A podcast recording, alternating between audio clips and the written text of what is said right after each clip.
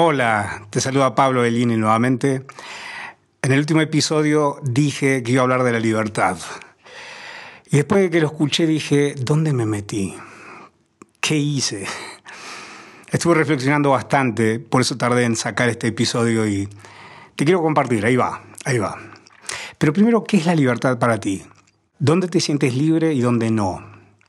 ¿Existe la libertad? Son preguntas que yo me empecé a hacer como punto de partida. ¿no? Entonces, lo primero que me viene es hablar desde lo básico. La definición que está dando vueltas por ahí dice que la facultad es la facultad y derecho de las personas para elegir de manera responsable su propia forma de actuar dentro de una sociedad. Dice, la libertad es un derecho humano básico. También dice estado o condición de la persona que es libre, que no está en la cárcel ni sometida a la voluntad de otro, ni está constreñida, una palabra medio complicada, viene a ser como obligada, eh, a un deber, disciplina u obligación. Yo te cuento que veo dos aspectos de la libertad. Primero, hablaría de la libertad condicionada por el mundo, tiene que ver con lo que pasa afuera. Y si miramos la historia, puede ser que aspectos como la guerra, fascismo, nazismo, despotismo, dictaduras, regímenes que sometieron al hombre llevándolo a la barbarie e incluso al genocidio. Hubo mucha gente que se negó a ser sometida y juntos a otros pelearon por la libertad, incluso a costa de sus propias vidas. En esa época emergieron grandes pensadores como Sartre, Nietzsche, Foucault, Eric Fromm, y surgieron como resultado del espíritu de la época. Entonces, estamos como revisando algunas cosas para mirar cómo la libertad está condicionada por el mundo, por el mundo que está ahí dado una vez que empezamos a vivir y a encontrarnos con lo que es la época. Un ser humano nace en la época que le tocó nacer y paulatinamente mientras se desarrolla comienza a interactuar con las reglas del mundo y de su cultura. También debe aprender a reprimir paulatinamente sus impulsos para encajar, para ser aceptado. No está mal, es natural. El fondo de esa búsqueda es la necesidad de pertenecer, de sentirse acompañado, de ser parte de una tribu, de alejarse de un miedo muy profundo, que es la soledad. Entonces, ahora necesitamos mirar el mundo y según la cultura, las nociones del correcto, la, la noción de lo incorrecto, el paradigma del éxito, el hacer aceptado o no aceptado, lo normal y lo anormal, expectativas del entorno, de la religión, de la política y del sistema económico. Un niño nacido en Japón no tendrá la misma cosmovisión de vida que un niño nacido en Argentina o en México. Entonces el entorno ya está configurado y nosotros nos vamos o no adaptando. Piensa así, compra esto, lee esto, trata de ser normal, sigue a la moda, ten hijos, cásate, y sé feliz. En la Edad Media la libertad era muy limitada, de hecho no había libertad de opinión, por ejemplo, opuesto a lo establecido, porque la consecuencia era la persecución o la hoguera. Y los ejemplos más famosos de la hoguera fueron Giordano Bruno, que era un astrónomo que habló de que el Sol era una estrella y cuestionó cosas y su manera de pensar incomodó a mucha gente y terminó en la hoguera. Y la otra famosa fue la famosa Juana de Arco, la heroína de Francia. También está muy instalada la certeza de que la libertad es algo que tiene que ver con acerca de hacer. Caminar por la calle, voy a donde quiero, digo lo que quiero, hago lo que quiero. En línea con el condicionamiento, cuando estamos sujetos a la mirada de otros, existe cierta esclavitud en su mirada. Dependemos de su opinión para sentirnos a salvo, seguros, aceptados, reconocidos empezamos a montar una serie de apariencias para agradar y ser aceptados, incluso las decisiones que podemos tomar. La premisa es que la decisión vaya de acuerdo a lo que la gente espera de mí. Incluso la estrategia de la mentira sirve para sobrevivir. Sobrevivir es un paradigma en donde aparentemente todo está bajo control siguiendo la corriente del mundo, donde las reglas son no te metas, no sufras, juega lo seguro siempre, dile a los demás lo que quieran escuchar, no depende de mí que las cosas cambien, no te equivoques, confórmate, miente para salir airoso de cualquier situación incómoda. Si las cosas están mal, busca al culpable, que seguramente hay alguno, cuídate, busca lo que más te conviene. Ni malo ni bueno, sin embargo es el paradigma que domina el promedio de los seres humanos. También somos prisioneros inconscientes de los mandatos y las creencias que son invisibles. Imagina si a un bebé cuando nace le ponen unas gafas color amarillo y crece con las gafas amarillas y nadie le dice que tiene estas gafas. Llega a la adolescencia y se hace adulto. Un día le preguntan, ¿de qué color ves la vida? ¿Qué piensas que te respondería? ¿Amarillo? Yo pienso que diría normal. La tendencia es seguir a la corriente, con una lógica algo falaz. Si la mayoría piensa así, entonces está bien, seguir a la manada. No pensar por sí mismo, sino que el sistema te piensa. Es muy difícil de ver esto. ¿Cómo el sistema me piensa? Pregúntate cada cosa que piensas y dices si sale de ti o viene del sistema que te dijo que hay que pensar de esa manera. Si pensaras por ti mismo es una actividad que requiere que nos vayamos hacia adentro. Pensar por ti mismo es repensar las cosas y encontrar tus propias respuestas y dejar de estar usado de alguna manera por el sistema. Creo que ese sería un primer paso a la libertad del pensamiento. Necesitamos echarnos un clavado hacia adentro para tocar con los pies el vasto océano de la libertad. Y hablando de eso, me, me ahora a la libertad interior. Te cuento que hace unos años recibí una invitación para dar una plática, una charla acerca de 60 internos en una cárcel llamada Pacho Viejo. Fue una experiencia fuerte, te comparto porque llegar, dejar mis pertenencias, escuchar las recomendaciones del personal de seguridad, no se acerque demasiado, no deje que se acerquen, tenga cuidado con esto, tenga cuidado con el otro, me puso muy en alerta. detrás de, los, de los internos había guardias armados y necesité superar esa sensación de incomodidad, nunca había vivido algo así. Pero cuando me empecé a aflojar y pude empezar a hablar con la gente, en un momento les pregunté, ¿qué es lo que más quieren? Y hubo un silencio tremendo, incómodo. Ninguno decía nada. Se miraban entre ellos con algunas risas y haciendo comentarios en voz baja.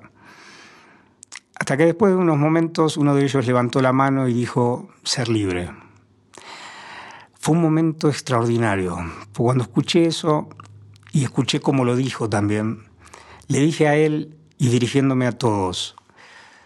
Allí afuera la gente que está libre y viene por su voluntad a mis seminarios, en un momento del proceso conmigo se dan cuenta que no son libres. Son esclavos de su pasado, de sus pensamientos, de las circunstancias, de sus creencias.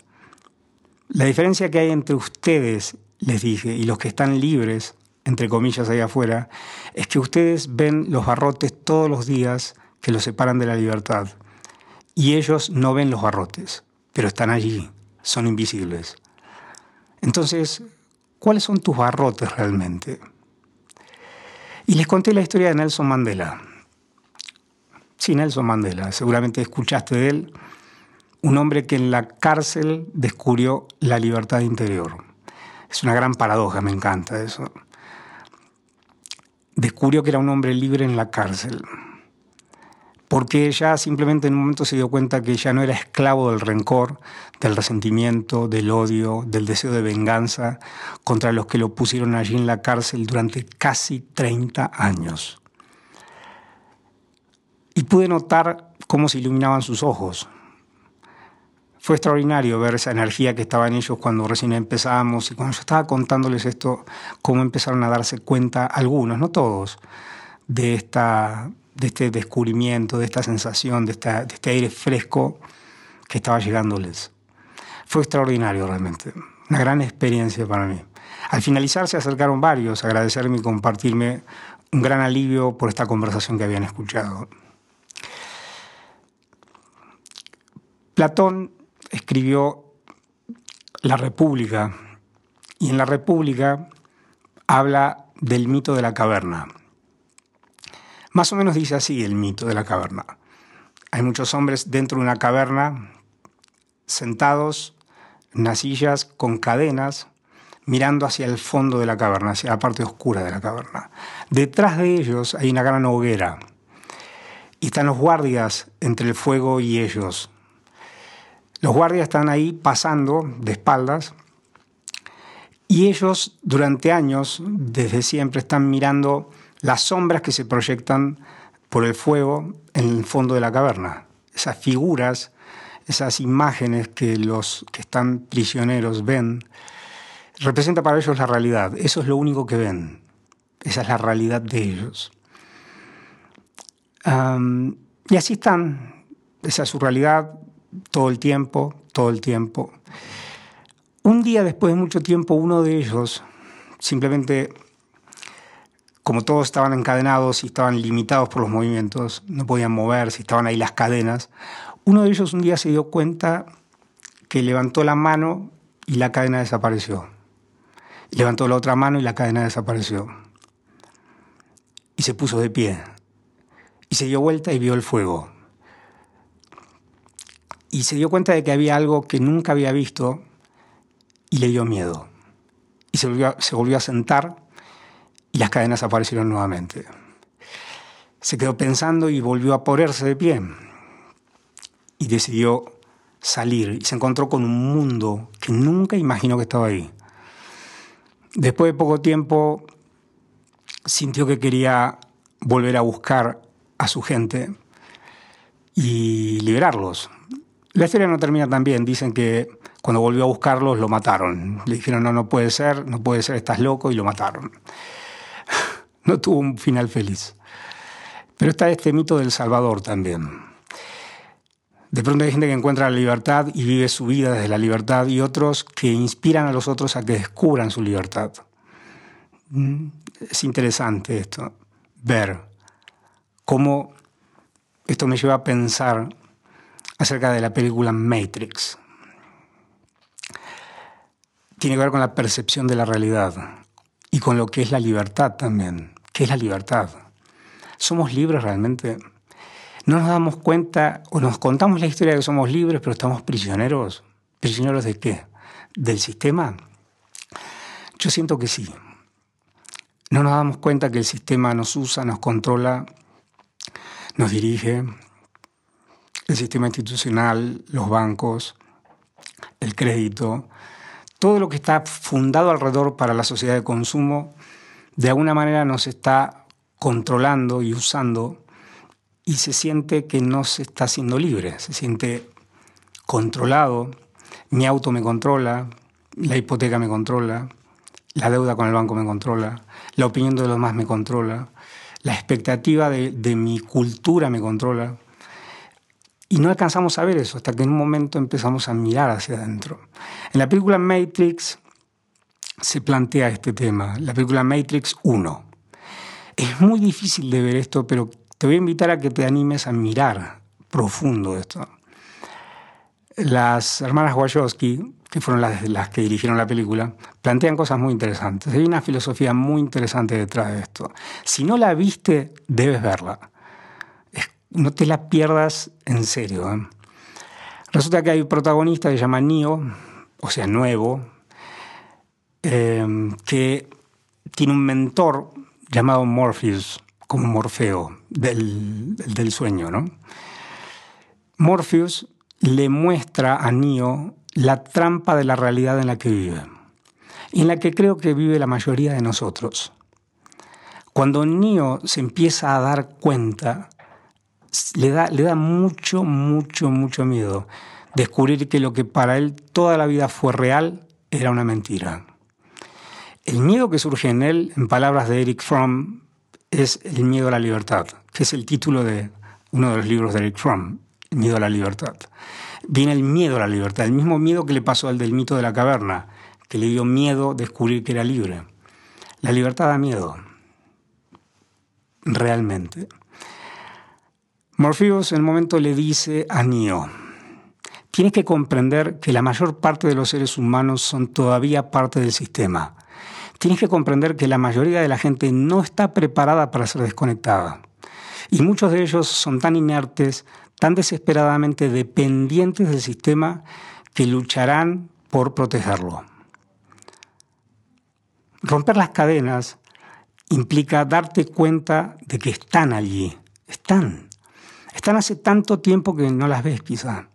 Y para verlas y reconocerlas se requiere ir hacia adentro Y en ese momento empieza un viaje heroico hacia la libertad y hacia la independencia.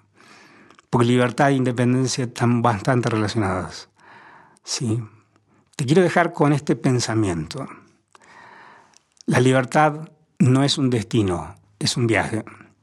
No es un lugar a donde llegar, es un viaje. Y yo te deseo que encuentres esa libertad interior para que te des cuenta de que aquello que está vibrando dentro de ti, lo escuches, aprendas a escucharte, aprendas a identificar lo que es importante para ti y lo que no, lo que quieres para tu vida, que lo tengas, y lo que no quieres para tu vida, que no lo tengas, que elijas.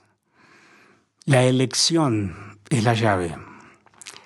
Pero para salir airosos de esto, necesitamos darnos cuenta de cuántas veces estamos reaccionando y no podemos verlo porque está ahí hace mucho tiempo.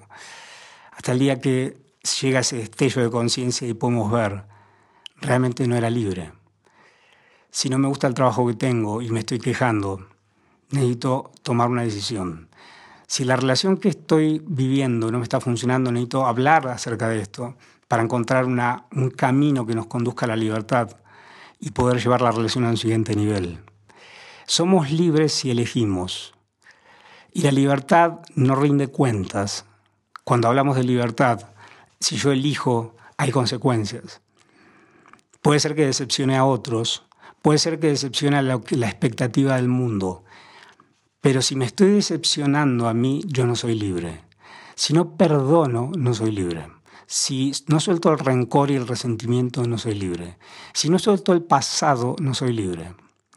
Si estoy demasiado enfocado en el futuro, no soy libre del presente, no estoy, estoy enajenado del presente. Soy esclavo del futuro, esclavo del pasado, esclavo de lo que me pasó, esclavo de mis creencias, esclavo de cuando digo no soy capaz, no voy a poder, no es para mí, y voy a tener razón. Porque yo pienso, no me merezco esto, no soy capaz, porque mi historia dice que no puedo, porque mi realidad me dice es difícil, es complicado.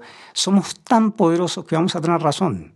Entonces yo te voy a invitar a que dejes de tener razón y examines todos los supuestos fundamentales en los que está fundada tu vida y tu realidad. Y si estás dispuesto a desconectarte de eso para conectarte con algo mucho más grande, quizá con tu ser en mayúscula, con aquello que estás destinado a ser en este camino hacia la libertad en el mundo, antes que tu juego se termine, te invito a que elijas, que pares primero, mires elijas y tomes acción. Pero para eso es necesario parar y hacerte todas estas preguntas que te quiero regalar hoy. Te mando un gran abrazo y nos vemos en la próxima.